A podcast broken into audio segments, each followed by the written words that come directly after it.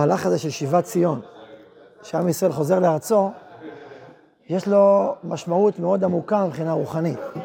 אפשר להסתכל על זה באופן נורא פשוט וטבעי, העם חוזר לארצו, יש עם, גלה, עכשיו הוא נמצא בארצו וזהו. אבל עם ישראל הוא לא עם רגיל. הוא לא עם רגיל, הוא לא נוצר כמו עם רגיל, הוא לא נבנה כמו עם רגיל, אבותיו הם לא אנשים רגילים. והוא עם שהביא נבואה לעולם, הוא עם שהביא כיוון רוחני לכל האנושות. תחשבו שאין נבואה, אין כיוון. לאיפה האנושות הולכת? לא יודע, הולכת, מסתובבת. אולי מסתובבת הפוך, מסתובבת ישר, אולי בכלל לא מסתובבת, אולי בכלל אין כיוון, אולי סתם זה הכל אקראי. אין כלום. לא, בסדר, אני אפסיק לך, בסדר. בעצם העם היהודי, עם ישראל, הביא לעולם, דרך הנבואה, לא מעצמו, הביא לעולם את כל הכיוון שלשמו הוא הולך, ששם ההיסטוריה הולכת, של האנושות, של המציאות. ולכן הוא עם, הוא עם אחר. עכשיו, כאשר, אני אדייק, הוא עם אחר במובן הזה שהמהות שלו היא שונה, אבל יש לו תפקיד, לתקן את העולם. וכל אומה ואומה יצא להם אלוהים, במידתה. אבל לעם ישראל יש את התפקיד, את השליחות, לרומם את כל האומות כולם. עכשיו, כשעם ישראל בגלות, אז הוא מפורד, מפוזר ומפורד בכל העמים, כמו שאומר המן. קהילות שונות, מקומות שונים. כשעם ישראל חוזר לארצו, אז הוא בעצם חוזר בדרגה הרבה יותר גבוהה להרגיש עם, להרגיש אה, אורגן אחד, ולא להרגיש מפוזר ומפורד. עכשיו, זה לא רק משהו חיצוני, זה לא רק תנועה לאומית כמו תנועה אירופאיות, שבו העם עכשיו מסתובב, זה אולי טריגר חיצוני. אבל אצל עם ישראל, כשהוא מתאחד, שבעצם, אז זה אומר שהפנימיות שלו, הפנימיות שלו, חוזרת אליו. מה זה הפנימיות הזאת? זה דיברנו בהרחבה פעם הקודמת, שזה בעצם השכינה, זה כנסת ישראל, מה שמכנס את כל ישראל. לא מכנס את הפרטים, זה לא לוקח הרבה פרטים, עושה מהם אה, מצבור, אלא, אלא להפך. כמו שהאדם, הנשמה שבו היא הופכת אותו לאורגן אחד ולאישיות אחת, לא, לא, החלק, לא החיבור החיצוני של הגוף לעצמו הופך את זה אחד, הפוך. המהות הרוחנית הופכת את הגוף להיות אחד. כאשר הזאת מסתלקת, הגוף מתפרק ונעלם. אז גם בעם היהודי, המהות שלו, הפנימית, הופכת אותו להיות אחד. אותה מהות ששמה כנס ישראל, שהיא מהות רוחנית של כל הדורות, ולא רק של הדור שלנו, של כל הדור וכל הדורות, שמכוחה הדור חי, והדורות חיים וישראל חיים, היא נקראת שכינה. כי היא לא מפורדת מבורא עולם, אלא, מה זה שכינה? שוכן נהיה. זאת אומרת, היא מיוחדת כל הזמן עם בורא עולם. יש כמובן ייחוד. קודשא בריחו ושכינתה. היא מיוחדת והיא יונקת כל הזמן את כוחה משם. אבל כשעם ישראל יוצא לגלות, אז השכינה בגלות, שכינה בגלות, משמעות אחת, יש שתי אמירות שונות. אמירה אחת אומרת שהשכינה הסתלקה ועלתה למעלה, כמו שכתוב במדרש, בגמרא, שהשכינה עלתה, עלתה, עלתה, עלתה, בהתחלה מקודש קודשים, עלתה לגג, מהגג, עד שכאילו הסתלקה למעלה. השכינה הסתלקה. זה בחינה אחת. בחינה שנייה אומרת שהשכינה הלכה בגלות. אז הסתלקה הלכה בגלות, אלא יש, גם במושג הזה שכינה יש דרגות, יש רמות. יש שכינה הילאה, עליונה, נשגבה, שכאילו הלכה למעלה, הסתלקה ונגנזה, אבל יש שכינה שהלכה איתנו. השכינה שהלכה איתנו, זאת אומרת, כל יהודי ויהודי בגלות, שהוא חווה את אותו יהודי, ושזה הצליח להחזיק מעמד מול כל הגלים האינסופיים של הפרעות, של האנטישמיות, של, ה, של המחשבות השליליות על עם ישראל. ש... איך החזקנו מעמד? זה לא פשוט להחזיק מעמד בין כל הגויים כאשר הם שולטים, בכל המישורים הם שולטים, אז איך אתה מחזיק מעמד? התשובה היא שהשכינה הלכה איתנו בגלות, זאת אומרת, אנחנו הרגשנו בתוך תוכנו, כל אחד ואחד באופן פרטי הרגיש שהוא שייך למשהו שהוא כללי שקוראים לו העם היהודי, וזה מלחש בו ומחבר אותו לשם. לפעמים, אפילו בלי, בלי הבנה מספיק עמוקה איך זה קורה, אבל זה קרה. באופן פרטי היו יחידים שיצאו מכלל ישראל, אבל העם כעם המשיך לחיות, וזה נס, זה לא דבר מובן מאליו. נצח ישראל זה חלק מה, מהנבואה, שעם ישראל לא, הוא נצח ישראל. כל האומות התפרקו, עם ישראל חי. זה נס אדיר שאנחנו חלק מתוכו. עכשיו חנוכה, עוד, עוד איזה פעימה, נצח ישראל. עכשיו, האם אותו ניצוץ פנימי שהחזיק בנו יהדות, החזיק בנו לאומיות, החזיק בנו עם, האם זה השכינה בתפארתה? ממש לא. זה עדיין השכינה בגלות. עם ישראל בתפארתו הוא שהוא בארצו, עם נבואה ומקדש וממלכה, ומאיר את כל העולם כולו. זה עם ישראל בתפארתו. שהשכינה שרה במילואה, זה הכוונה. כשהשכינה הולכת איתו בגלות, אז הכוונה היא הצטמצמות מאוד מאוד גדולה בהמון המון ענפים של חיי האומה. אם כן, שם ישראל חוזר לארצו, ולתפקד כאורגן, אז זה לא רק אירוע חיצוני של מדינה שמארגן את הפרטים והופך אותם להיות איזה מין אה, נציגים של כולם, אלא משהו רוחני, משהו פנימי, הולך וחוזר אלינו, והוא זה שבפנימיות העניינים מארגן את האומה חזרה לתפקד כאומה, ולא רק כפרטים. וממילא, אם אנחנו, אם אנשי הקודש, הצדיקים, אנשים שמחוברים באופן מודע לעולם הרוחני הישראלי, לא, ית, לא uh, יתכוננו רוחנית ויתחברו אל המהלך הרוחני שקורה לנו, אז המון המון ברכה והמון המון טוב יאבדו בעם ישראל. והתהליך של שיבת ציון ייחלש, הוא, הוא, לא, הוא לא ייעצר, הוא תהליך שקורה. רק השאלה היא איך הוא יקרה, באיזו עוצמה הוא יקרה, עם כמה איסורים הוא יקרה. זה תלוי הרבה מאוד בשאלת הבחירה שלנו להתחבר רוחנית אל המהלך הפנימי שמתרחש באומה. אפשר להתעלם מזה, אפשר להתעלם מזה, ודאי בעולם החילוני, שהוא לא, בכלל לא, לא, לא מתחבר לשם השם באופן גלוי ודאי, או גם בעולם החרדי, שהוא הוא, הוא, הוא רואה, את, עניינו להמשיך את התורה כמו שהייתה בגלות, וזהו. הפוך, הוא, הוא כל שינוי, הוא רואה בו איום. הוא רואה בו איום על ההמשכיות של היהדות. אז זה אופציה אחת, זו אופציה שנייה, אבל יש אופציה שלישית. אופציה שלישית היא אומרת שהיא בעצם ה, ה, היכולת הספיגה וההתכווננות לתהליך הרוחני הפנימי שמתרחש בשיבת ציון, ולהעצים אותו, ולגדל אותו, ולרומם אותו, ולתת לו כוח דרך זה שאתה, מה שנקרא, פועל עם אל. המדרש שאומר שבעתיד לבוא, כל מי שפעל עם אל, יבוא ביתו לשכרו. בת קול מפוצצת בראשי הערים, ואומרת, כל מי שפעל עם אל, יבוא ביתו לשכרו. מה זה פעל עם אל? ואת בורא עולם מנהיג את העולם, ומנהיג את ישראל. השאלה אם אנחנו מתכווננים אל ההנהגה הזאת או לא. עכשיו, האם זה דבר פשוט? ממש לא, כי זה מורכב, אנחנו חיים בדור מורכב. אנחנו עדיין לא הגענו לפסגה של עם ישראל צריך להגיע. כשנגיע לשם זה יהיה ברור. כשתראה את הסנהדרין ואת הנבואה ואת המקדש, אז זה יהיה ברור. אבל עכשיו זה שלב ביניים, בשלב שחזרנו לארץ והתקבצנו בהקפות הארץ והקמנו ממלכה, אבל עוד לא הגענו לתפארת שלנו, למקום הכי גבוה ונשגב שלנו. אבל מצד שני, זאת העבודה שלנו, זה בדיוק הבחירה, זה בדיוק הגדולה של מי שבוחר להיות חלק מה, מהעניין הזה. איך אדם בוחר להיות חלק? הוא, אז זה מתחיל בזה שהוא נולד באיזושהי משפחה, באיזשהו הקשר, באיזשהו ציבור. אבל זה לא מספיק. זה לא שווה ציבור, זה לא אומר שאתה יכול להישאר כל החיים באותו ציבור.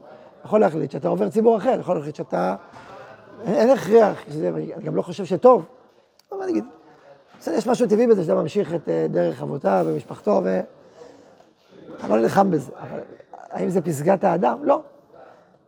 אדם צריך, בוודאי אם אדם מפותח, לבחור, להכיר את, את העולם הרוחני שמסביבו, את תלמוד החיים גם שמצדדיו ומאחוריו, ולבחור באופן מודע את דרכו. ו, וזה לא רק עניין של בחירה, זה גם עניין של העמקה והעצמה.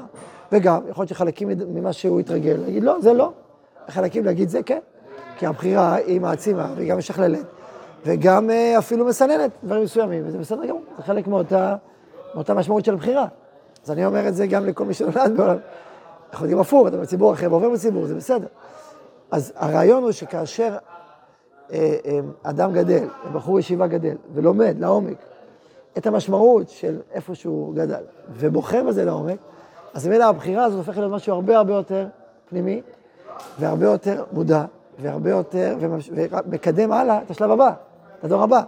כי אם לא בחרת בזה ולא הבנת את זה ולא התחברת לזה, אתה לא יכול רק לחכות לדור הקודם. אי אפשר רק להקפיא תורת הרב קוק בדור הקודם ולעשות את העתק הדבק. זה לא עובד ככה. אתה חייב להיות חי. אם ספגת את זה וזה פגש את הנשמה שלך, והיא הוארה וגדלה והתעלית מזה, אז מגיע הדור הבא, ואתה ממשיך את הפעימה הזאת בדור הבא מתוך הפעימה הקודמת. אבל אתה לא קפוא על שומריך, זה לא איזה מין העתק הזה. יש יודעים לצטט. ציטוט ציטוט שהוא רק ציטוט. והוא לא פגישה נשמתית, הוא לא פגישה פנימית, הוא לא פגישה רוחנית, אז הוא לא, זה משהו שהוא קפוא, זה משהו שהוא לא חי. והוא גם לא ערני ולא רגיש לכל התמורות ולכל מה שמתרחש בדור הזה. אתה לא אמור רק להעתיק, אתה אמור לחיות ולהחיות, שזה דיבור אחר לגמרי, מאשר רק לצטט. הייתי פעם בישיבה, ישיבה, לפני שנים בגיל 20, חבר שעבר לישיבה שהיא ישיבה ש... מעבירים, מעבירים מעולם ציוני לעולם חרדי. ויש לי חבר שהלך לשם, אז באתי לשם בשבת, זה היה יפה מאוד, היה שבת, אני זוכר אותה.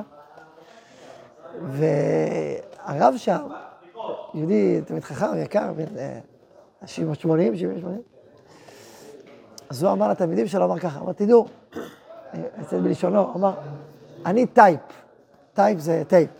יודעים מה זה טייפ? אתם לא יודעים מה זה טייפ. טייפ זה קלט קלטות, זה קלטות, זה מדור אחר, אצלנו זה היה קלטות ששמים בתוך אה, רדיו וזה, שומעים. אז, אה, אז הוא אומר, אני טייפ, אני מעביר מה שקיבלתי מרבותיי, אני מעביר אליכם, מה אני? אני מכשיר הקלטה. אני מכשיר הקלטה, אני מה שקלטתי, אני מעביר, זהו. ככה אני. עכשיו, מצד אחד יש בזה יופי וגדלות. כי הוא אומר, אני מעביר את הדור הקודם. אני זה לא אני, אני דור הקודם, הדור הקודם, הדור הקודם, עד משה רבנו. זה, זו, זו האמירה, וזו אמירה חזקה מאוד. מאידך, זו אמירה שהיא, אין בה... טוב שיש טייפ, המילה טייפ היא מילה חדשה. המציאות של טייפ היא מציאות חדשה, אז השתמשת במשל שמתאים לדור שלך, אז כבר יש בזה איזה מין אה, רגישות למה שקורה עכשיו. אבל האם, האם זאת, זאת המטרה? אנחנו אומרים, ובאת לשופט אשר יהיה בימים ההם. מה, וכי דבר אדם וכי פלוני כמשה ואהרון, פלוני כנדב ואביהו, אין לך שופט אשר בימיך, כמו אומרת הגמרא במשנה במסכת ראש השנה. למה בימיך? עדיף נדב ואביהו, עדיף משה רבנו. אומר לך, לא, לא, לא. כל דור, יש את חכמי הדור. מה זה חכמי הדור? אתה דור, בוא תהיה טייפ, עדיף את זה. לא. כי אתה סופג את כל הדורות הקודמים, אבל חי דורך ומעביר את זה אל דורך, ממקום שחווה את הדור הזה. אחרת, תן לך דורות הקודמים. למה זה שופט שבימיך, שבימים ההם? כי לימים יש משמעות ויש ערך, ולשופט שבימיך יש ערך ומשמעות. וזה לא משמעות חיצונית, שזה רק במקרה הוא חי בדור הזה וזהו. לא, זה משמעות פנימית. לכתחילה בכלל לא כתבו תורה שבעל פה. לפי ההלכה אסור לכתוב תורה שבעל פה. זה, זה דברים שבכתב יהיה אתה שלום בעל פה. ודברים שבעל פה אתה לא יכול לכתוב אותם. למה לא יכול לכתוב אותם?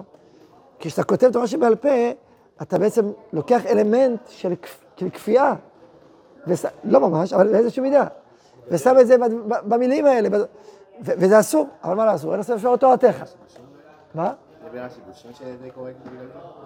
זה שיבושים בכתב, כי אתה לא יודעים ככה, לא יודעים ככה. זה עוד... זה סיבה טובה. נכון, וכשאנחנו לומדים תורה, אנחנו בעצם מחיים מחדש את האמירות הרוחניות האלה. אנחנו לא לומדים את זה כמו לימוד חיצוני, לימוד חי, לימוד פועל, וזה נכון. ואף על פי כן, יש הבדל. יש מילים מסוימות שבדור הזה לא צריך להגיד אותן. למרות שזה הכל ברגע שהוא נראה קדוש אז הוא קדוש, אבל עדיין, לא, יש, תראו, יש דברים בגמרא שהיום אנחנו לא אומרים אותם. לא לומר אותם, אני לא רואה שום רב גדול להגיד אותם. בדרשה, הוא לא יגיד אותם. למרות שזה כתוב בגמרא, אתה רואה שזה כתוב בגמרא שחור גבי לבן, ואתה לא תגיד אותם, נכון או לא? אתה מכיר בגמרות דברים שלא יגידו אותם, אין מה לעשות. דוגמה מארץ?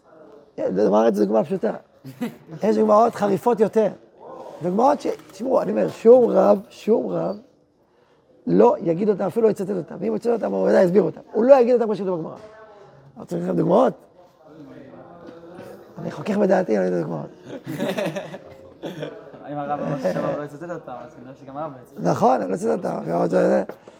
אבל אם אתם רוצים, תסתכלו בסנהדרין למשל, לדעתי בדף פ"ב עמוד ב', או פ"א עמוד ב', על זמרי וכוסבי. דהיינו שם, למשל. עכשיו יש בזה דברים פנימיים, אבל לא- גם, גם תסביר באופן פנימי, לא תגיד את זה. תסתכל. יש עוד זמרות, והמציע, רבי ישמעאל. אז דף זה פ"ו אולי. צריך להסתכל שם, אז... גם, ש- מה? ברכות, אה, לימוד עדיין צריך, כאילו, לימוד. עכשיו כן. זה, זה עוד איכשהו. אבל יש דברים שלא תגיד אותם, אין מה לעשות. למה לא תגיד? כי אנחנו חיים עם הקשר אחר, ש... עכשיו, לא, לא שהדברים לא קדושים. אני אומר שהם קדושים, אני לא אומר שהם דברי חלילה וחס, מה שקדושים, יש גם פנימיות, למה שנאמר, גם לא הבנתי את זה, שזה פנימיות.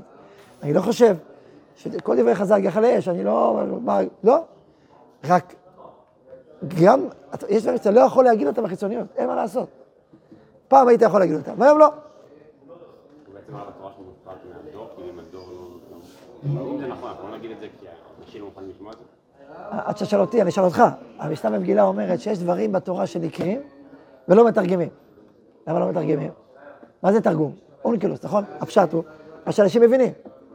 אז אם זה כתוב בתורה, איך אתה לא מתרגם? תסביר לי, המשנה הזאת.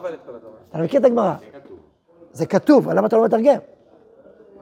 ואפילו דברים שלא נקרים לפי חלק מהדעות. נקרים ולא מתרגמים, למה תתרגם? מעשה ראובן נקרא ולא מתרגם, למה לא מתרגם? תרגם. תרגמו, אבל זה לא בבית כנסת, אתה לא קורא את זה בתרגום. למה לא? אז זו תורה. תשמע, זו תורה. אבל אם יש לי חשש שהציבור לא יבין את זה נכון, לא יקרא. יש גם סודות התורה, יש דברים מדיניים וצנועים, כמו בכל דבר. לא כל דבר, מתאים לפרסם אותו בהמון, וזה הגמרא הזאת הוכחה. טעים במשנה, בגמרא, אבל הלכה. יש בכלל גמרא, שגמרא אומרת שדברי תורה בסתר, כמו ירך בסתר, דברי תורה נגיעים בסתר. המחלוקת, רבי ורבי חייא, שרבי חייא שנה בשוק ורבי אמר לא, דברי תורה בסתר, לא כל דבר שונים בשוק. עד כדי כך שרבי חייא שנה בשוק ורבי נידע אותו. אמר לו, חייא, תראה מי קורא לך בחוץ. אמר לו, איה, תראה מי קורא לך בחוץ. כאילו רמז לו, הלכת החוצה.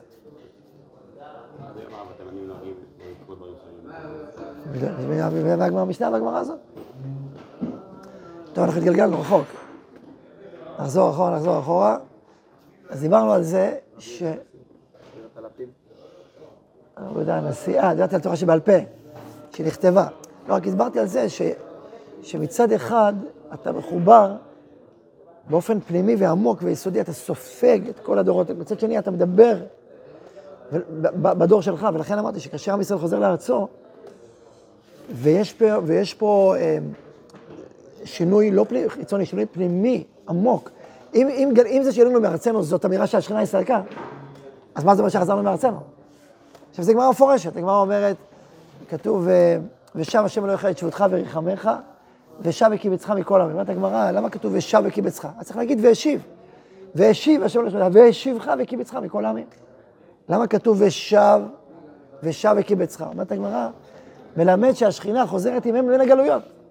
שקדוש ברוך הוא חוזר איתם. זאת אומרת, השכינה חוזרת לציון, זה לא רק משהו פיזי פשוט, עם ישראל חזר לארצו. כמו שגלינו, זה אירוע רוחני שהתגלגל לאירוע הפיזי, זה לא רק אירוע פיזי, זה לא רק אירוע מדיני, פוליטי, ביטחוני, זה אירוע רוחני שמשם, הרי זה כל התנ"ך, מה זה כל התנ"ך? כל התנ"ך אומר שאנחנו גולים, זה כי, כי, כי חטאנו, כי אנחנו התנכרנו לסליחות שלנו, כי לא מימשנו את הייעוד שלנו, כי התנתקנו ממקור חיינו. ואם התעתקנו ולמדנו ועבדנו עבודה זרה, והתנכרנו למוסריות הרוחנית הפנימית שלנו, ולאור הנשמה הישראלית שלנו והשכינה שלנו, בשביל זה גלינו. אז יש סיבה למה גלינו, לא גלינו סתם, וכל הנביאים מלאים מזה. ואז אם חזרנו לארצנו, אז מה זה אומר? זה סתם? זה פתאום נהיה סתם?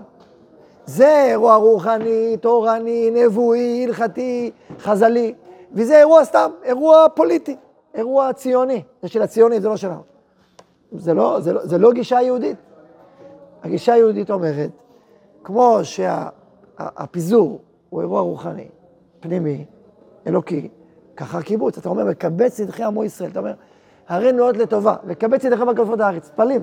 אז אם זה קרה, אז, הוא הראה נאות לטובה, זה קרה מעצמו. אלא מה? יש שאלות. למה מי שהציונות לא, לא שם שמיים עליה, שזה שאלות ישות, זה בעיות. בסדר, כן, צריך לדבר על זה, צריך להרחיב בזה. אבל אני עכשיו לא עוסק כל כך בשאלה הזאת, איך ציונות באה מלמטה, מלמעלה, אני רק כן מדבר על המשמעות הרוחנית, שכאשר עם ישראל חוזר לארצו, אז השכינה חוזרת לציון, וממילא התפקוד שלנו כאומה, זאת יש לזה משמעות רוחנית של, של, של, של, של תודעה רוחנית שבעצם יונקת את כוחה מהשכינה ופועלת בארץ פרטית. זה נכון לא רק בארץ ישראל, זה נכון כל הדורות. בכל דבר דור התפללנו, השיבנו אבינו לתורתך, נכון? לשון רבים, למה לא לשון יחיד? נגיד, השיבני. השיבה שופטני, שופטיי. כל התפילות שלנו הן תפילות של העם. הן גם בלשון רבים, וגם תפילות של האומה. שיבה שופטנו קבר ראשון, זה לא תפילה, זאת אומרת, תשכום בתוך ירושלים, נכון? הציע השם עמך ישראל ואתה שבע שבע עבודה לדביר ביתך, זו שאלה פרטית. זו תפילה של האומה שמתפללת, כנסת מתפללת, נכון? זה ברור, זה כל הדורות היה נכון. כל הדורות, אה, השכין, אתה, אתה, אתה לא דואג לעצמך באופן פרטי בלבד, אתה דואג לאומה, זה ברור. רק בכל הדורות, הצדיקים הגדולים חיו את זה בגדלות, אבל כל העם חי את זה לפי כוחו, לפי מה שהוא יכול לחיות בגלות. כשחזרנו לארצנו, זה גם הופך להיות קריטי מבחינה רוחנית, זה הופך להיות משהו אחר, זה הופך להיות כבר... וממילא התודעה הרוחנית הזאת הופכת להיות יסודית בבניין התורה, בבניין האומה, בחזרה לציון. ואני רוצה לתת כמה דוגמאות, עוד דוגמאות מעשיות, מעשיות יחסית, לתובנה, ליסוד הזה. אז למשל, הייתה שאלה היסטורית, שאלה היסטורית אה, של לפני 200 שנה, כאשר אה, מה שנקרא, אה, אה, אה, באה תנועת ההשכלה. תנועת ההשכלה, היא גרמה להפיל חללים גדולים בעם ישראל. מאז המהפכה הצרפתית, שבעצם גרמה לשוויון, וכולל אה, שחרור כל, כל האנטישמיות הגסה, לאנטישמיות יותר מוחבאת, אה, כמו היום. אה, אז, ואז ממילא כבר היהודים יצאו מהגטו, מתחום המושב, והיו יכולים להגיע לאוניברסיטאות, ומה שנקרא מקצועות חופשיים, עריכת דין, רפואה, כלכלה. היהודים התחילו להיכנס למרחבים האלה ולצמוח ולגדול ולהצליח מאוד. כל מערב אירופה, גרמניה, צרפת, אחרי זה אנגליה, לאט לאט, כל אחד. אז, ואז, בעצם מה קרה? מה שקרה זה שנוצר חילון מאוד גדול. נוצר חילון, שהתחיל במערב אירופה, ולאט לאט התקדם למזרח אירופה ולמרחב. אחרי זה צרפת כמעצמה קולוניאלית, אז התפשט גם לתרבות המזרח, למצרים, לאלג'יריה, למרוקו אחר כך באיזה מידה. למר... כל איפה שמקום שהגיעה האימפריה הצרפתית, גם ביהדות המזרח, היא בעצם חלחלה את, את. את המערכות האלה. בעולם היהדות זה בא דרך אליאנס, שזה כל ישראל חברים, שבעצם, שבעצם באו להגיד ל... ליהודים, במקום להיות אה, אנשים אה, עניים ובבערות, בואו נלמד אתכם קור וכתוב, נלמד אתכם צרפתית, נלמד אתכם תרבות הצרפתית, ובואו אה, תצאו מהמלאך ומהרובע, מהמקום הנכשל שלכם. עכשיו, יש בזה רע וטוב. יש בזה טוב, שהיהודים חייבים להיות בעוני, עוני זה קללה, זה לא מצווה, נכון? ומקצועות החול זה דבר רע, החוכמה, לא. אבל יש בזה רע גם, מה הרע? הרע שיחד עם זה, אז כאילו כל העולם היהודי נחשב, נכרך יחד עם... העולם הצרפתי זה גם התרבות הצרפתית. זה גם חלק מהכפירה שבה, וחלק מהבעיות הרוחניות העמוקות שלה, והמתירנות שבה, המתנות שבה, והרבה דברים רעים שיש בה. זה ניקח בחוברת אחת, ואז מי שכבר, זה, אז הוא כבר יצא, כבר התרחק מהיהדות. וזה נהיה בעיה חמורה.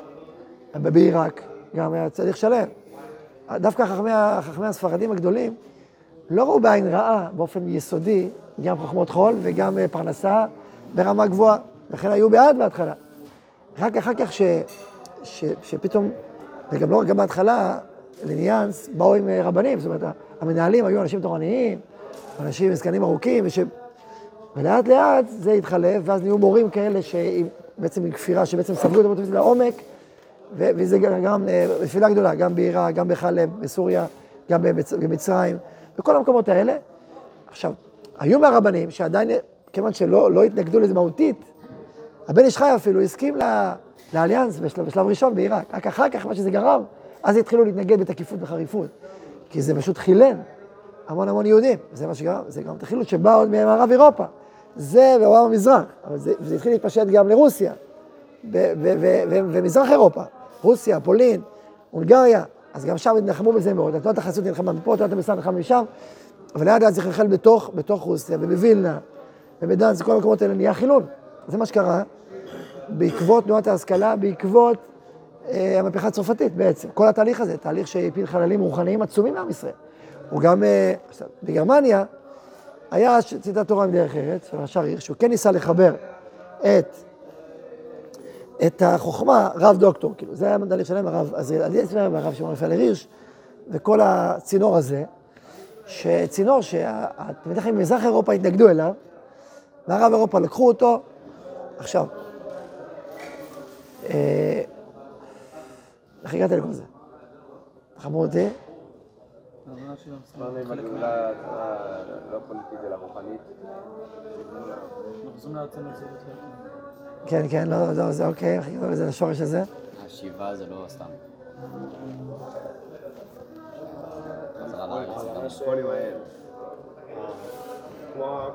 כמו שהגלות זה משהו רוחני, אז גם זה, זה תהליך, כולו תהליך רוחני.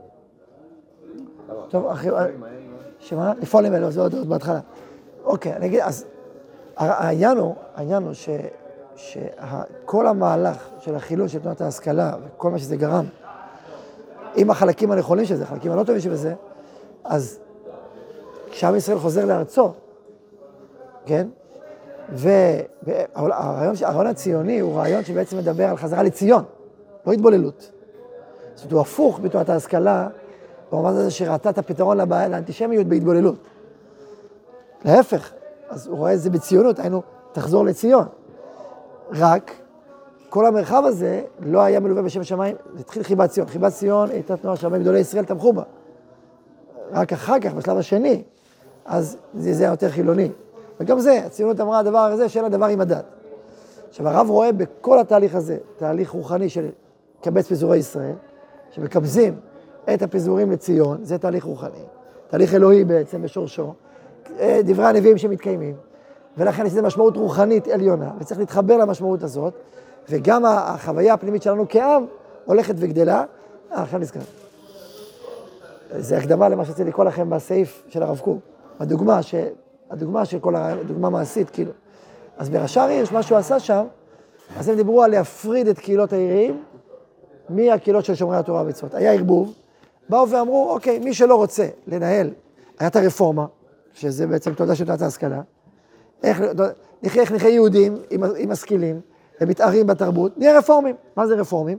רפורמה זה כאילו תיקון. את כל החלקים הלאומיים נשמיט, חלקים זה נהיה, נהיה גרמנים מדינת משה. אז בין כל המרחב של ציון וירושלים, כל זה הם השמיטו, וזה הפכו את היהדות לדת של, של חיבור לאלוהים, בלי, או מוסר, בלי קשר ללאום. לא רש"י, זה הרפורמה.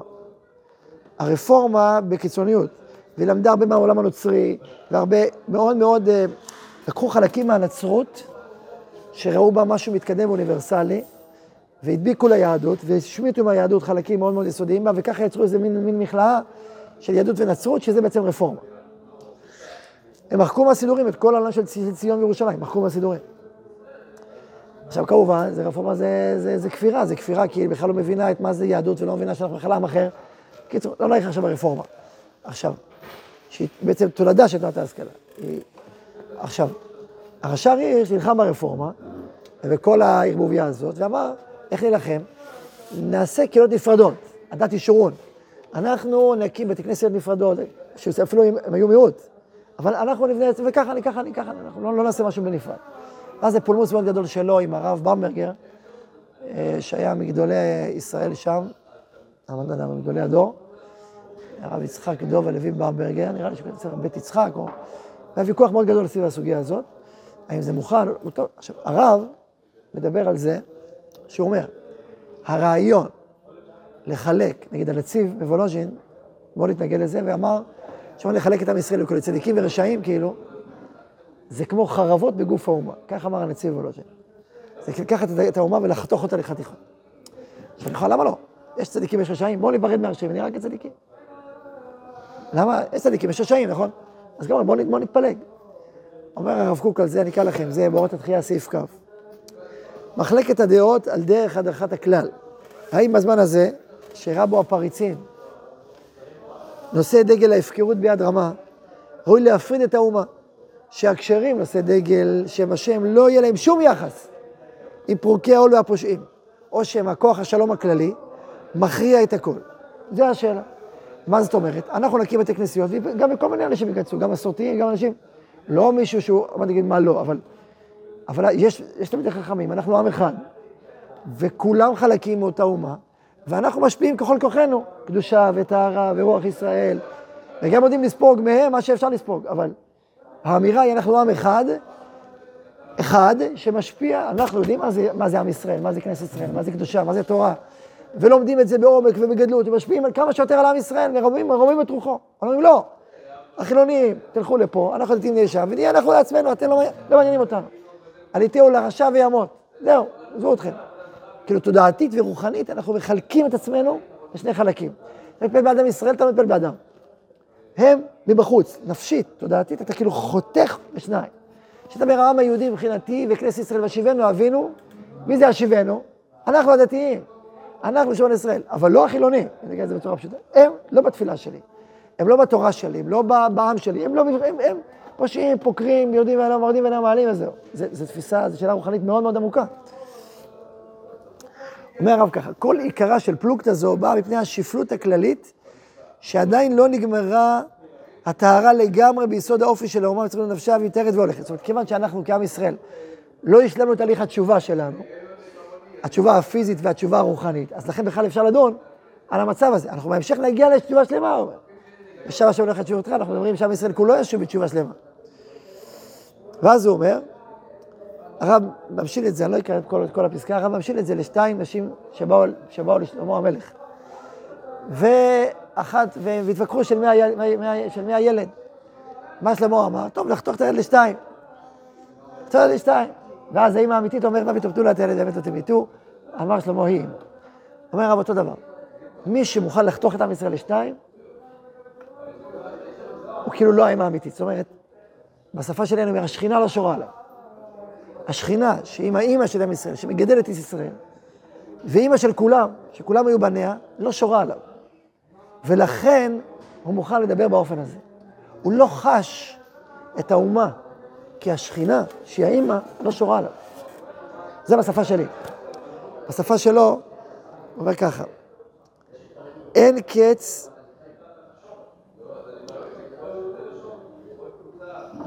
האם הרחמניה, אם, אם האמת אומרת תנו לה את הילוד החי והמת אל תמיתו. ורוח הקודש צווחת ואומרת תנו לה את הילוד החי היא אמו. אין קץ לרעות הגשמיות והרוחניות של התפרדות האומה לחלקים. אף על פי שזה לא יצליח בכל מקרה, כי זה אנחנו, אבל יש גירות גמור, כי העולה הלב המנתחים באכזריות, אי אפשר הוא והיה לא יהיה. זאתי ממש מחשבה של עבודה זרה כללית, שהיינו בטוחים בה, שלא תתקיים. אשר אתם אומרים, היום נהיה כגויים משפחות ארצות עץ ואבן וכולי, חי אנוכי מן השם, כי לא יקרה. בחברה שאוכל עליכם. אבל עדיין, למרות שעם ישראל לא עם אחד וזה לא יקרה, כל מחשבה של עבודה זרה היא מחריבה ומדהיבה. אפילו כשלא באה ולא תבוא לידי מעשה. ואז הוא אומר הרב פה אמירה מאוד עמוקה, יסוד צדקת הצדיקים בכל הדור, נתמך הוא גם על ידי הרשעים. זה, זה נושא גדול להסביר מה, מה שאמר עכשיו. אני אגיד את זה בקצרה, לא, לא כראוי לסוגיה. אמ, דיברנו גם בפעם הקודמת שיש מושג שנקרא צדיקי ישראל, יש גדולי ישראל, גאוני ישראל, ויש מושג שנקרא פושעי ישראל. הגמרא אומרת, מסכת הסנהדרין, טוב, זה צריך להרחיב בזה, אני יודע, ממש שעה, אני חושב שלא? 24, בשעה 10 אוקיי, אז אין לנו זמן להרחיב בזה עכשיו. אז אני, אני לא ארחיב בזה עכשיו, רק אגיד במשפט אחד, שהרב מדבר כל מי, גם אנשים רשעים, אבל כשהם מחוברים בנפשם לעם ישראל ורוצים את תקומת ישראל, ויש להם מידות, מידות טובות של עם ישראל, אז הם בעצם יונקים מכנסת ישראל. ולמרות שהם צריכים כמובן לחזור בתשובה, עדיין יש להם uh, יתרונות מסוימים שמעשירים את עם ישראל. הם, הם גם יונקים מעם ישראל, רק באופן לא מתוקן. אבל גם הלא מתוקן הזה יש לו תפקיד, יש לו שליחות. למשל, דוגמה, אה, יכול להיות שמישהו הוא רחוק מיהדות, אה, בגלל שגם אנחנו, היהדות שלנו לא, לא הגיעה לתפארתה, זה יכול לגרום לו למשל להשקיע את כל כוחו בהתאבקות. הוא בקרב מגע, הוא כל החיים שלו יקדיש את זה לזה. עכשיו, כך יהודי משלומי אמוני ישראל, הוא לא יעשה את זה, נכון? מן הסתם. אבל הוא לא יעשה את זה, כי הוא רחוק. ואז שהוא עושה את זה, ובא לעם ישראל ומשפיע עליהם, בוא נלמד קרב מגע, והופך להיות מאסטר, ללמד אנשים מקרב מגע, ומחזק את כל החלק הזה באומה. האם חיזוק היכולת, ההגנה העצמית בקרב מגע באומה, האם זה דבר רע? או לפעמים זה טוב מאוד לאומה, שאנשים שבתוכה יהיה להם את הגבורה הזאת, ואת העוצמה הזאת, וישתמשו בה כשצריך, למה שצריך. בשביל זה יש לזה הרבה טוב. אפילו פיזית, אפילו נפשית, אפילו רוחנית. ואז לעם ישראל, כולל הצדיקים, זה מחזק אותם. עד שיכול פה מצפה יריחו, יהודי צדיק, שלומד קו מגע. יש יהודי צדיק, אני קו מגע. את ילדי התלמוד תורה. זה יכול להיות הפרעה כזאת? כן. אני את הילד שלי שולח לשם גם. למה? אני רוצה שידע את זה. מתוך קדושה וצדקות. אני כל כך שמח. הוא לומד קו מגע מתוך קדושה, תמיד חכם וצדיק, מצוין. זה יהיה מדויק. הוא לא סתם ייתן מכות לאנשים. אבל הוא יהיה גיבור, הוא יוכל להחזיר מלחמה שצריך להשיב מלחמה, וזה דבר מצוין. אז עכשיו הצדיק הזה איפה למד? אצל מישהו אחר, ואצל מישהו אחר איפה למד? אצל ההוא, ההוא, ההוא, למד במזרח הרחוק. למד בלי שהוא מחובר, לא בגלל שהוא לא היה רחוק. אז מה נעשה? אז הוא יהיה לעם ישראל, לא הועיל. בדרך כזאת, הייתי רוצה שהוא יהיה אחרת, אוקיי, אבל זה מה שקרה עכשיו. עכשיו, ההוא ההוא, מחובר לעם ישראל, אכפת לו עם ישראל, הוא רוצה בתקומת ישראל. הוא, הוא לא נגד עם ישראל, הוא לא הופך להיות מישהו ששונא את ישראל ואיש רע, מידות רעות. מישהו כזה, אוקיי, יכול להיות בחוץ. ומישהו מחובר בנשמתו לעם ישראל, בנפשו, גם אם הוא לא יודע איך ומי ומה ומעורבב ומעורבל, מהרבה סיבות. אבל החיבור של עם ישראל בסוף, אז הוא מתעלה דרך החיבור שלנו, שאנחנו מחברים אותו אל, ו, וגם אנחנו, גם הצדיקים, וגם מתעשרים. כלומר, כנסת ישראל מתעשרת, מתברכת גם עם החלקים האלה. זה בדיוק מה שלא רציתי להתחיל לפתח. כן, הבנתי שזה, הכרזתי שזו סוגיה רחבה וארוכה ועמוקה. מה? יש גם בירור, שבת, בירור, יש גם, לא יהיו. נכון, יש גם בירור, נכון, יש גם בירור, צירוף אחרי צירוף אמרנו, צירוף אחרי צירוף אחרי צירוף, יש גם חלקים כאלה, שמשפיעים על האומה, ומה שהרב קורא לזה, מה שקוראים לזה ערב רב, אה, בשבת לא הזכרתי את המילה הזאת, עכשיו הזכרתי, והרב ויגוד כותב, ערב רב שבא מרוסיה, יש לו, יש לו, יש לו, יש לו, יש לו פולמוס גדול, נושא של פולמוס מאוד גדול, אבל יש את היסוד הזה, קיים גם. אוקיי, אבל יש דרכים גם לזהות מי מחובר ומי לא מחובר. בגדול בגדול, זה חיבור לעם ישראל, אהבת ישראל, ורצון בתקומתם, ומידות טובות. זה בעצם בגדול בגדול, מי שמחובר או לא מחובר. מי ששונא את ישראל, המידות שלו רעות, יש מין אנטישמיות כזאת, המידות שלו גם רעות, אז אוקיי, יכול להיות שהוא לא קשור. יש כאלה. אבל הם מיעוט, הם ממש מיעוט. ודאי הציונות, זה אנשים שמחוברים בכל נפשם לתקומת ישראל. הם את נפשם על עם ישראל. גם היום, אתה רואה אנשים שמוסרים את עצמם ונפשם, ויש להם מידות טובות. הם מחוברים פנימה. אז אנחנו, אז ככלל אנחנו בתודעה של עם כללי, וקולטים איך העם הזה נבנה על ידי שהשכינה חוזרת אליו, ואיך הוא הולך וגדל.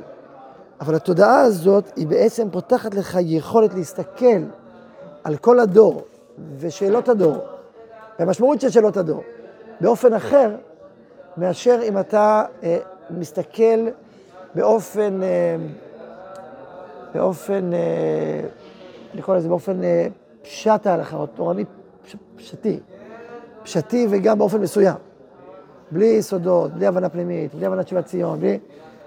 כלומר, זה שאנחנו, כל, אני, אני בעצם דיברתי על זה שזה אחת ההשלכות הרוחניות להבנה הפנימית של איך עם ישראל בנוי, ומה קורה בשיבת ציון, ומה המשמעות של זה, אז אחד ההשלכות זה למשל, איך אנחנו מתייחסים לכל המרחב של הדור הזה ושל נגיד העולם החילוני, שזה המון המון משמעות, השלכות. עכשיו כמובן מה שאמרתי עכשיו דורש עוד הרבה ביאור, הרבה הבהרה, הרבה שאלות יש על זה, מה כן, מה לא. זה נושאים רחבים שהרב מדבר עליהם הרבה, בהרחבה גדולה. אני רק, הבאתי את זה כדוגמה של השלכה. עכשיו, כשאדם מרגיש את זה, כשאדם מרגיש ש, ש, את, אה, איך חזרנו לציון, ומה זה אומר, מה זה משנה בתוכנו, ואיך זה קשור, אז ממילא התודעה הרוחנית שלו בנויה באופן כזה שהיא אה, אה, מדריכה אותו איך לפעול בדור הזה. כמובן, זה הסבר הלכתי, זה לא רק שאלה רוחנית, פנימית, זה גם שאלות הלכתיות, יש לנו הלכה. ההלכה היא הביטוי המעשי של היהדות. אז צריך לראות מה ההלכה אומרת, ואיך זה מסתדר עם עולם ההלכה. וזה גם כן תורה שלמה, לראות בדיוק מה ההלכה אומרת פה, מה ההלכה אומרת שם, ואיך להבין את ההלכה בעומקה, ומה היא אומרת להלכה למעשה, ולראות שזה מגובה בגדולי הדורות. כל זה, זה עוד מקצוע, עוד מרחב שצריך להשלים אותו, גם כן, כן? שזה עוד מרחב. אז, אבל אני, רק אומר שיש השלכות, מה שנקרא הלכות ציבור, של הלכות ציבור, גדולות מאוד לטוב, ל, ליסודות הרוחניים האלה של ההבנה, מה זה בכלל עם ישראל לכל דורותיו, בכל הדורות נכון, מה נכון היום, למה זה מתעצם היום, מה המשמעות הרוחנית של זה, ולכן כשאנחנו למשל מתפללים, המחזיר שנתו לציון, מתפללים, אז כמה כוונה יש לנו בתפילה הזאת, מה זה אומר שם, מה אנחנו רוצים לראות, ואיך אנחנו מסתכלים על זה, ואיך אנחנו רואים את זה, לא רואים את זה, כמה רואים, כל זה קשור. עכשיו, פעם הקודמת אתן לכם שאלות, נכון? עוד שאלות. אז תשמעו את זה לפעם הבאה. טוב, אז יהי רצון שנזכה לראות יותר ויותר בשוב השם ציון, ולראות את עם ישראל מתנער, כמו שאנחנו רואים עכשיו, עוד יותר ועוד יותר, מתנער ומתרומם ומתעורר, מוסיף להתעורר, ומוסיף קדושה ואור, השכינה חוזרת אלינו עוד יותר,